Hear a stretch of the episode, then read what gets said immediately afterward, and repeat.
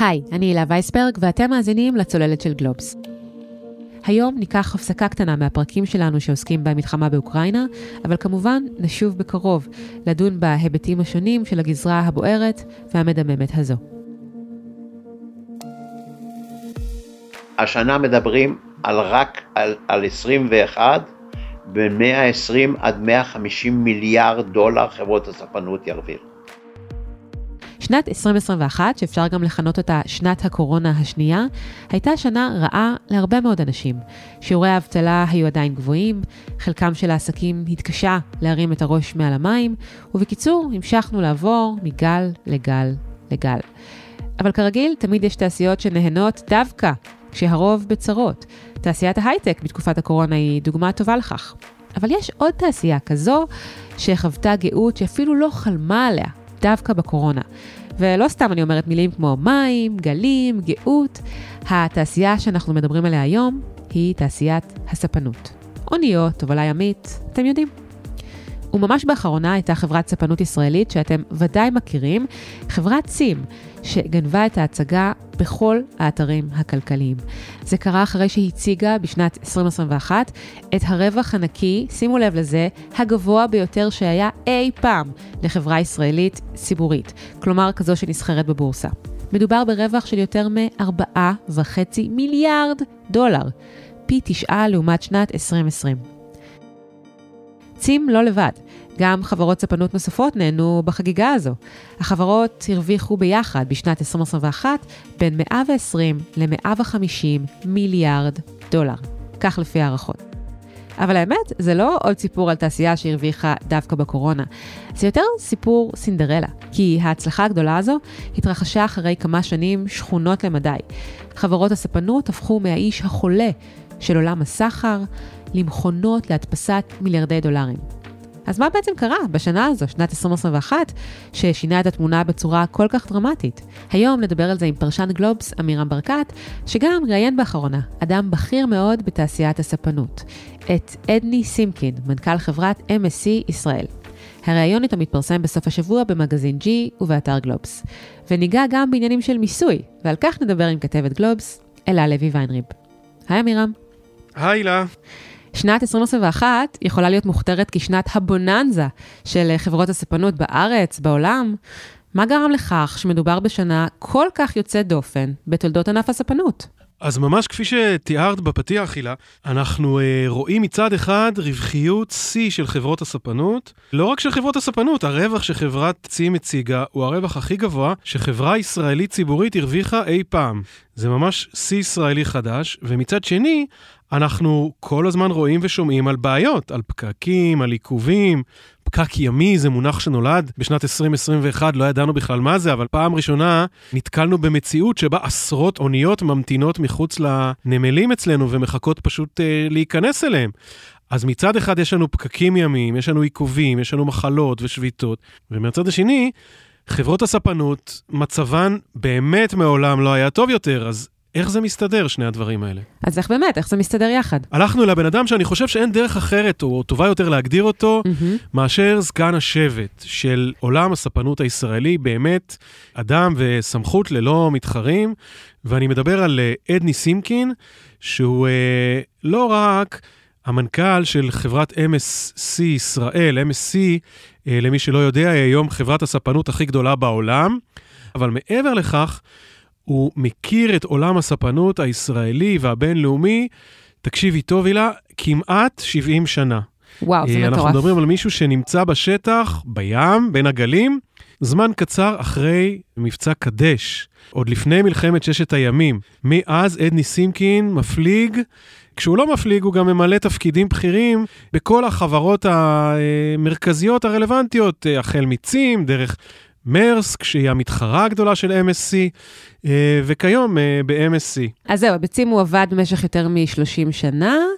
עד לתפקיד ראש מנהל הספנות, ובהמשך, ב-1996 הוא עבר לחברת מרסק, שנחשבה עד לאחרונה לחברת ההובלה הגדולה בעולם. מה קרה בשנת uh, 2005? סימקין, שכבר היה דמות מאוד מוכרת, הרבה מעבר לגבולות ישראל, קיבל הצעה ממשפחת אפונטה מאיטליה, שהם הבעלים של חברת הספנות MSC, והם הציעו לו להיות הסוכן של החברה בישראל, כלומר, לנהל את הפעילות של החברה כאן. מדובר בחברה פרטית, אז היא לא מדווחת על הרווחים שלה, אבל יש לנו הערכות לגבי הרווחים אה, של החברה הזו בשנת 2021. סימקין לא יכל uh, להתייחס, אבל שאלנו גורמים בענף הספנות, קיבלנו uh, טווח של תשובות והערכות uh, של MSC הרוויחה uh, בשנת 2021 בין 25 ל-30 מיליארד דולר, סכום שזה בערך פי שתיים מתקציב הביטחון של ישראל. לא רע. וזה רק הרווח שהיא עשתה בשנה אחת. כשסימקין מדבר על תקופת הקורונה, הוא גם חוזר בזמן, לימי הסגר הראשון, אי אז בימים, אתה זוכר, אמירם?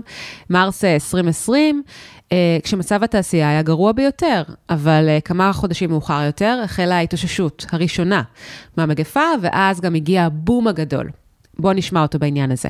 יוני 20 קרתה התופעה הזאת של גידול סחר בבת אחת מהמזרח, בעיקר מסין, לארצות הברית, ואחר כך בכל העולם. אנשים ישבו בבתים, לא טסו, לא יצאו למסעדות, לא הלכו לבילוי, הממשלות, אמריקה הזרימה לאוכלוסייה אנשים, בגרמניה נתנו כסף לאנשים. הזרו כסף מהליקופטרים. נתנו כסף מהליקופטרים. עכשיו, מה עשו? כשאתה יושב בבית, אתה אומר, רגע, וואי, למה המקרר הזה כבר 14 שנה? בוא נחליף את המקרר. בוא נקנה ציוד לגינה.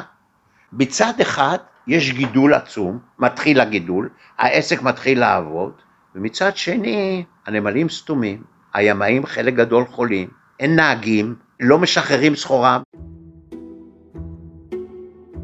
סימקין בעצם מתאר מצב שבו לפתע הביקושים לכל מיני מוצרים אה, גדלים מאוד, אבל אה, בזירת הימאות אה, והספנות אה, לא היו ערוכים. מה הייתה התוצאה של כל זה? אז בעצם אנחנו מדברים על משהו הרבה יותר רחב, על כל עולם הלוגיסטיקה שאנחנו די מניחים אותו כמובן מאליו, שהתחפושות שהזמנו מאלי אקספרס אה, לפורים, אנחנו מניחים שיום אחד פשוט נפתח את הדלת והם יהיו שם. נכון. אבל כדי שהם יגיעו לשם, הם צריכים לעבור שרשרת מאוד מאוד מורכבת. אמ, של חלקים, החל מהמפעל אה, שמייצר, שמקבל את ההזמנה ומייצר, דרך הלוגיסטיקה היבשתית, זאת אומרת, איך מעבירים את הסחורות האלה לנמל המוצא בסין. אחר כך, אנחנו מדברים על קווי אספקה ימיים שצריכים להגיע ולפקוד שורה ארוכה של נמלים, שחלקם אולי אפילו לא פתוחים, לא פנויים. כן. בחלקם העבודה חלקית, העובדים בנמל אה, חולים. בקיצור, יש פה תהליך שלם שמסתיים בסופו של דבר בבית שלנו, אבל בדרך יש המון חוליות בשרשרת הזאת, והמון חוליות זה אומר המון מקומות שהם מועדים לתקלות, וזה פשוט הייתה תאונה שהייתה חייבת לקרות בסיטואציה שבה העולם מצד אחד עובר את הגל הראשון של הקורונה, אבל מצד שני לא באמת יוצא מהקורונה, זה לא שהוא חזר mm-hmm. לשגרה שהייתה לפני כן. עדיין יש סגרים, עדיין יש מחלות, עדיין יש שיבושים ובעיות, וכל זה מקבל את השם הבינלאומי חייבים לציין, כי זאת בעיה גלובלית, בעיות בשרשראות האספקה. המשבר בשרשראות האספקה. מדברים על זה בכל השפות ובכל המקומות. אתה יודע, אנחנו רגילים להתלונן כאן בישראל על השביתות בנמלים, פקקים שלעיתים ישנם שם וכן הלאה. אבל מתברר שבתקופת הקורונה הבעיות האלה לא מתרחשות רק אצלנו, אלא גם במקומות אה, נוספים רבים בעולם, ואתה שוחחת על כך עם סימקין. כן, וסימקין גם אה, נותן לנו דוגמאות. בוא נגיד ככה, המצב בנמלים, העיכובים שישנם היום בכל הנמלים בעולם, לא רק בנמל אשדוד וחיפה, אלא גם בלוס אנג'לס וגם ברוטרדם וגם בטורקיה, יש היום מצב שהאוניות, כמובן שלוח ההפלגות הוא משובש, ואוניות לא מגיעות בזמן לחלונות שלהם וכולי, אבל יש לך מצב ש-11 אחוז היום מהנפח של הצי העולמי תקוע בנמלים. בוא נניח שגדל הסחר ב-4 אחוז, 5 אחוז, הסחר העולמי, אבל עדיין רק אם 11 אחוז עומד ולא מפליג ולא עומד בזמנים, הביקוש למקום ממשיך להיות אותו דבר. אמירם, מתי סימקין חושב שנראה את הבעיה הזו של הפרעות בשרשראות האספקה? היא עדיין איתנו, נכון? הוא מעריך שזאת בעיה שלא תיפתר במהרה. בעצם הפתרון, לפחות בזירה שלו, אמור להגיע מבניית ספינות חדשות, רק שלבנות ספינות חדשות לוקח זמן. מרגע ההזמנה ועד הרגע שהספינה מגיעה לנמל עוברים אה, שנה-שנתיים. אז רק האלמנט הזה, שהוא קריטי כמובן בפתרון הבעיה, אה, ייקח בין שנה לשנתיים עד שהוא ייפתר. אבל כשאנחנו מדברים על בעיות בשרשראות האספקה, אז עיכובים זה רק חלק מהסיפור, ואפילו לא החלק העיקרי. הסיפור האמיתי פה הוא התייקרות במחירים, או עלייה ביוקר המחיה, ואת זה כולנו מרגישים היטב בזמן האחרון, וזה קשור קשר הדוק לבעיות בשרשראות האספקה, כפי שממחיש לנו סימקין בדוגמה אה, שהוא נותן מהניסיון האישי שלו. היה אצלי יבואן של ברזל שמפעיל אה, אוניות מטורקיה, 6,000, הוא אומר לי 40 יום בין כניסה ליציאה, מה זה? עכשיו, אם הוא עומד 40 יום, פעם בעל האונייה, היום יש עלות של דמארץ' פר יום. אתה מתעכב יום, תשלם עשרת אלפים, עשרים אלף, עומדים 40 יום, תשלם 400 אלף דולר. אז בעצם העליות האלה במחירי התובלה, בסופו של דבר מתגלגלות אל המוצרים ואלינו הצרכנים.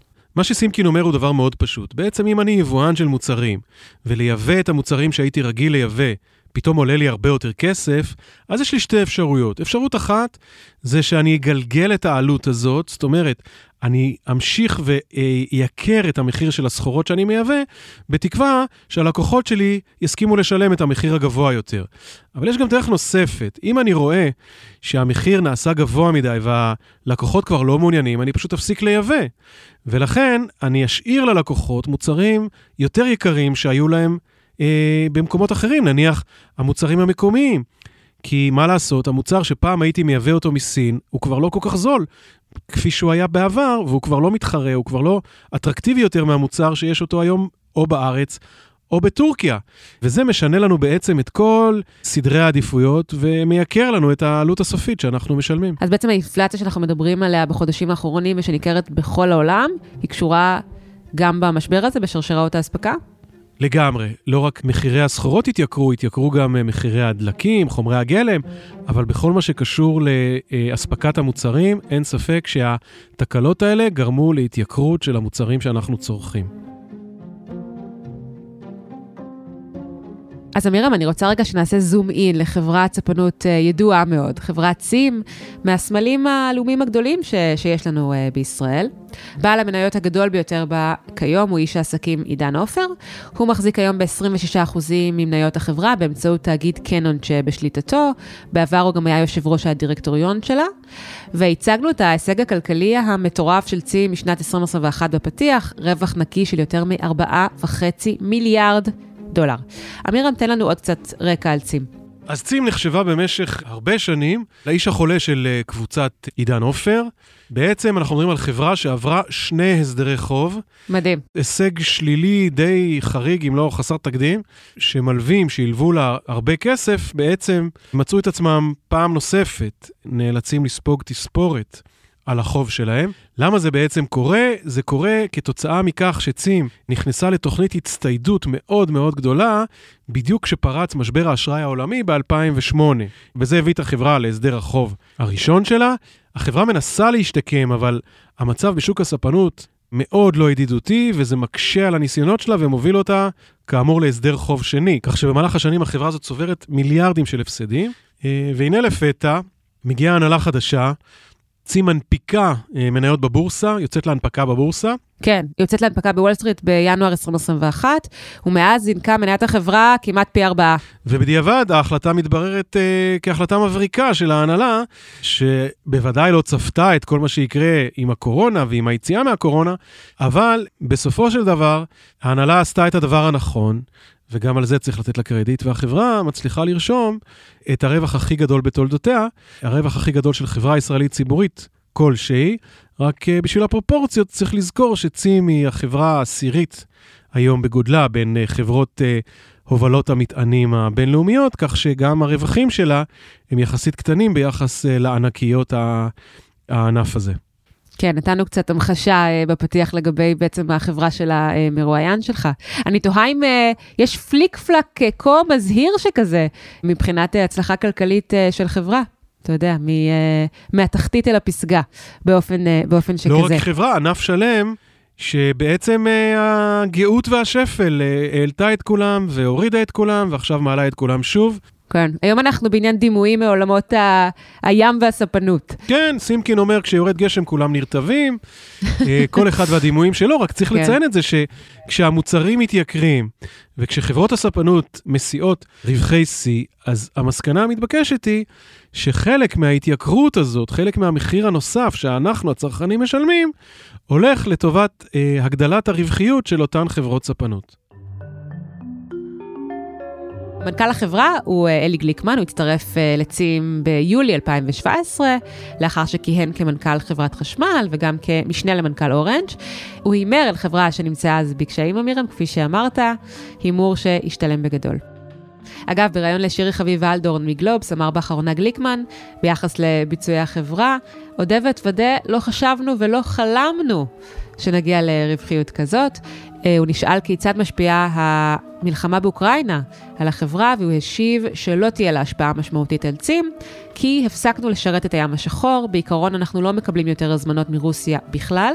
ליבנו על מה שקורה באוקראינה, אבל מבחינה עסקית, ההשפעה מינורית. כן, נכון, גם uh, אדני סימקין מ-MSC סיפר לנו שתנועת הסחר בין ישראל לאוקראינה נפסקה כמעט לחלוטין. Uh, לרוסיה עדיין מייצאים. אה, בעיקר ייצוא חקלאי, שאם לא היו מייצאים אותו פשוט היה נרקב על המדפים, אה, ותרופות, אבל אה, אין ספק שמדובר על, על ערוץ סחר שהתייבש כמעט לחלוטין, אבל הוא לא היה הערוץ המרכזי גם קודם לכן.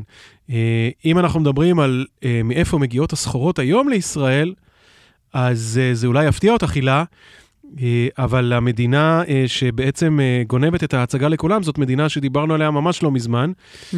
פה בצוללת, וזאת טורקיה, שהפכה להיות ממש מרכז עולמי לסחורות, לא מעט הודות ללירה הטורקית שהתרסקה והפכה את הייצוא מטורקיה למאוד משתלם. וגם כמובן העובדה שטורקיה נמצאת אה, מרחק של יומיים הפלגה מישראל. בעידן שיש בו בעיות בשרשראות האספקה, מלחמות ועוד כל מיני צרות, המרחק הגיאוגרפי חוזר להיות שיקול אה, מאוד מרכזי. בעולם הספנות. זה היה ממש הפרק האחרון של הצוללת, מוזמנים להאזין. אה, שם חידדנו שבעוד אה, יחסים המדיניים בין ישראל לטורקיה ידעו עליות ומורדות, יחסי הסחר דווקא איתנים למדי מזה הרבה שנים.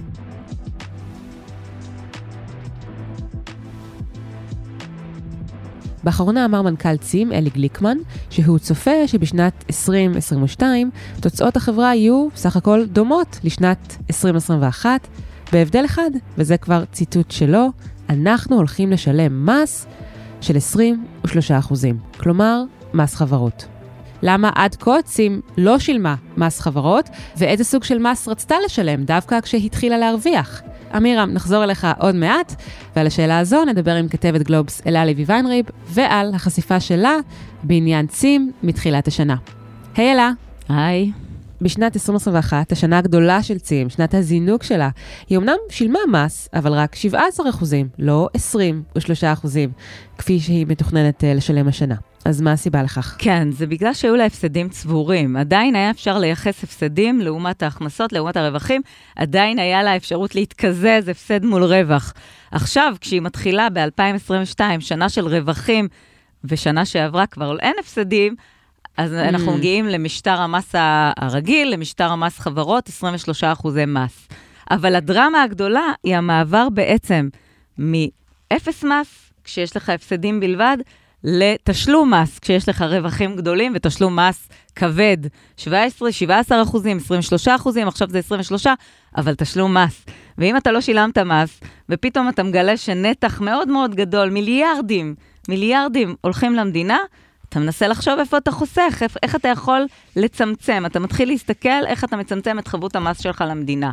פה נכנס לתמונה מה שצים התחילה לבקש מהמדינה, חקיקה של מה שנקרא מס תפוסה. מס תפוסה זה בעצם מס שלא מתחשב ברווחים של החברה, הוא מתחשב בכמה החברה יכולה לשנע על גבי הצי שלה במהלך השנה. זאת אומרת, לא מתייחסים, תרוויחי מיליארד, תרוויחי 50 מיליארד דולר, אין רלוונטיות לדבר הזה, זה אחוז קבוע בהתאם לגודל האוניות שלך ולכמות שאת יכולה לשנע עליהן. וזה מה שבעצם אה, דורשת היום צים מרשות המיסים ומהמדינה, היא מבקשת לעבור למשטר מס כזה. זה לא שיש מתנגדים גדולים, מס תפוסה זה אה, מס שעלה כבר בעבר, אבל לא הייתה לנו אף חברה מספיק רווחית אה, בתחום הספנות, לא? אין לנו ציי ספנות פה גדולים במדינת ישראל, כדי שמישהו היה אה, יקדם את זה.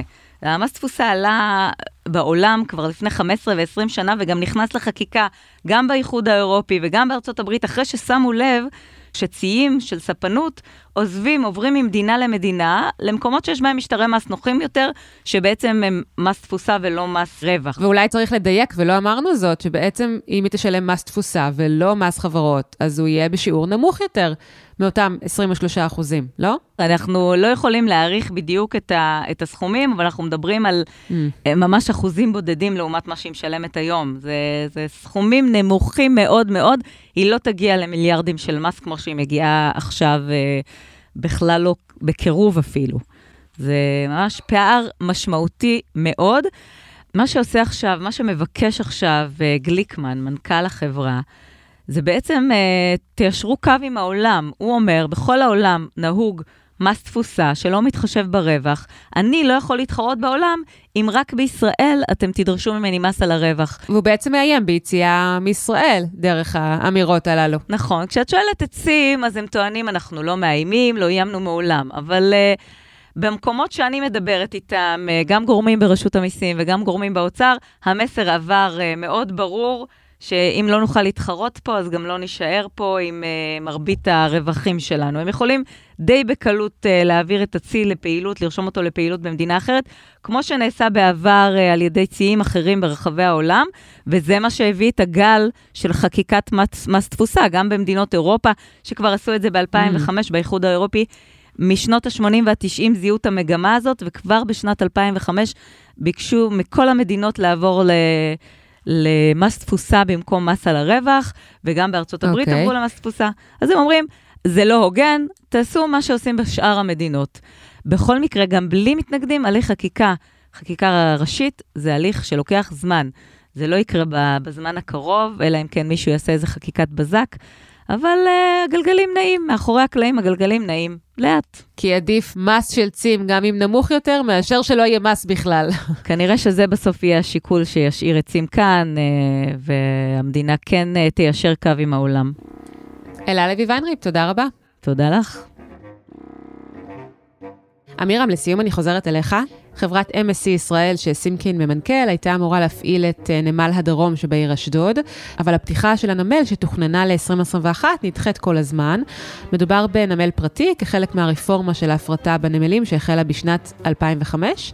למה הפתיחה מתעכבת? טוב, תראי, אנחנו uh, באמת לא יודעים, אז uh, נאלצנו להסתמך על התשובה של סימקין, שאמר שהסיבה היא בעיקר uh, טכנית, כל מיני קשיים טכניים, למשל, זה נמל סופר uh, חדשני, שיהיה מופעל באמצעות הרבה מאוד uh, אמצעים טכנולוגיים. המנופים שאנחנו רגילים לראות בנמלים uh, יישלטו מרחוק באמצעות ג'ויסטיקים, אנשים ישבו באיזשהו משרד ויפעילו משם את המנופים האלה, אז לוקח זמן להכשיר את כוח האדם, יותר זמן מכפי שחשבו מראש. אנחנו יודעים שגם הנמל הסיני שנפתח בצפון, בחיפה, נמל המפרץ, גם שם יש עיכובים. אז כנראה שזה באמת, uh, הסיבה היא כנראה uh, קשורה לעיכובים בהכשרת כוח האדם, להפעלת הנמל החדש האוטומטי-רובוטי, איך שתרצי לקרוא לו. שאלת גם את סימקין לגבי המכרז למכירת נמל חיפה, מה קורה שם? זה מכרז מאוד מסקרן, התחיל ברעש גדול, 20 קבוצות בינלאומיות שניגשו uh, ורכשו את מסמכי המכרז. Uh, לאורך הזמן uh, כמעט כל המשתתפים במכרז הזה פרשו, בין אם ביוזמתם או בין אם נפסלו על ידי המדינה, כפי שקרה למשל לקבוצה טורקית שנפסלה לאחרונה, מהתמודדות ככל הנראה משיקולי ביטחון. כרגע יש במכרז הזה, שנמצא ממש אה, בישורת האחרונה שלו, חודש לפני הגשת ההצעות הכספיות, כרגע יש שם אה, שלוש או ארבע קבוצות שנותרו בהתמודדות. אה, סימקין מגלה לנו, ולא במפתיע, שחברת MSC ישראל, שהוא מנהל, רצתה מאוד להתמודד בעצמה במכרז, אבל היא לא הורשתה מסיבות של תחרות והגבלים עסקיים, מאחר והיא כבר מפעילה נמל אחד, הממונה על התחרות לא אפשרה להם uh, בכלל לגשת למכרז אה, על הנמל הנוסף, ויש לו כמובן אה, ביקורת על כך שהחברה שלו לא הורשתה אה, להשתתף. הוא חושב שההפסד הוא לא רק של MSC, אלא גם של המדינה. בואו נשמע. אני חושב שחברה ספנות בסדר גודל של MSC או מי שלא יהיה בעולם, אם היא הייתה שותפה למכרז, היא הייתה מביאה עבודה ולא רק כסף. נדמה לי ש, שזה מה שצריך היה להיות בנגד עיניהם של אלה שהוציאו. איך אתה מגדיל את הפעילות בנמל ולא איך אתה מוכר את השטח בכך וכך או מה, או... ואני לא בטוח, כי אני לא רואה שהחברות האלה שישנם, יש מאחוריהם היום חברות ספנות שיכולות להביא ביזנס לנמלים. אז האם הרווחים הגדולים של חברות הספנות שראינו בשנת 2021 צפויים להמשיך? זו ככל הנראה שאלת ה-150 מיליארד דולר של השנים הקרובות. והתשובה הקצרה לשאלה הזו היא כן, הן ככל הנראה ימשיכו להרוויח, ואפילו מיליארדים טובים. בתשובה הארוכה יותר טמון גם הסבר. בניגוד לעבר, שוק הספנות כיום הוא שוק ריכוזי. יש שלוש חברות ששולטות ב-85% מכלל סחר האוניות העולמי. ומכאן ניתן לאמירם להמשיך ולסיים. אם באמת מתהווה לנגד עינינו קרטל עולמי, המשמעות היא ללא ספק הפסד לצרכן העולמי שיצטרך לספוג את ההתייקרות הזאת, והרבה יותר רווחים קלים לחברות הספנות. האם זה יצליח להם? כמה זמן זה יחזיק? עד שנראה טיפול יסודי בעניין הזה, את זה נשאיר לפרקים הבאים. עד כאן עוד פרק של הצוללת. אתם יכולים למצוא אותנו באתר גלובס, בספוטיפיי או בכל אפליקציית פודקאסטים, ונשמח אם תדרגו אותנו שם גבוה. ואתם מוזמנים לשלוח את הפרק לחברה או חבר שרוצים להבין איך הפכה צים דווקא לחברה הרווחית ביותר בישראל, ומה צופן העתיד לענף הספנות בישראל ובעולם. עורך הסאונד הוא ניר לייסט, אני אלה וייסברג, תודה רבה לאמירם ברקת ולאלה לוי ויינריב, ותודה לכולכם שהאזנתם. חג שמח, ביי ביי.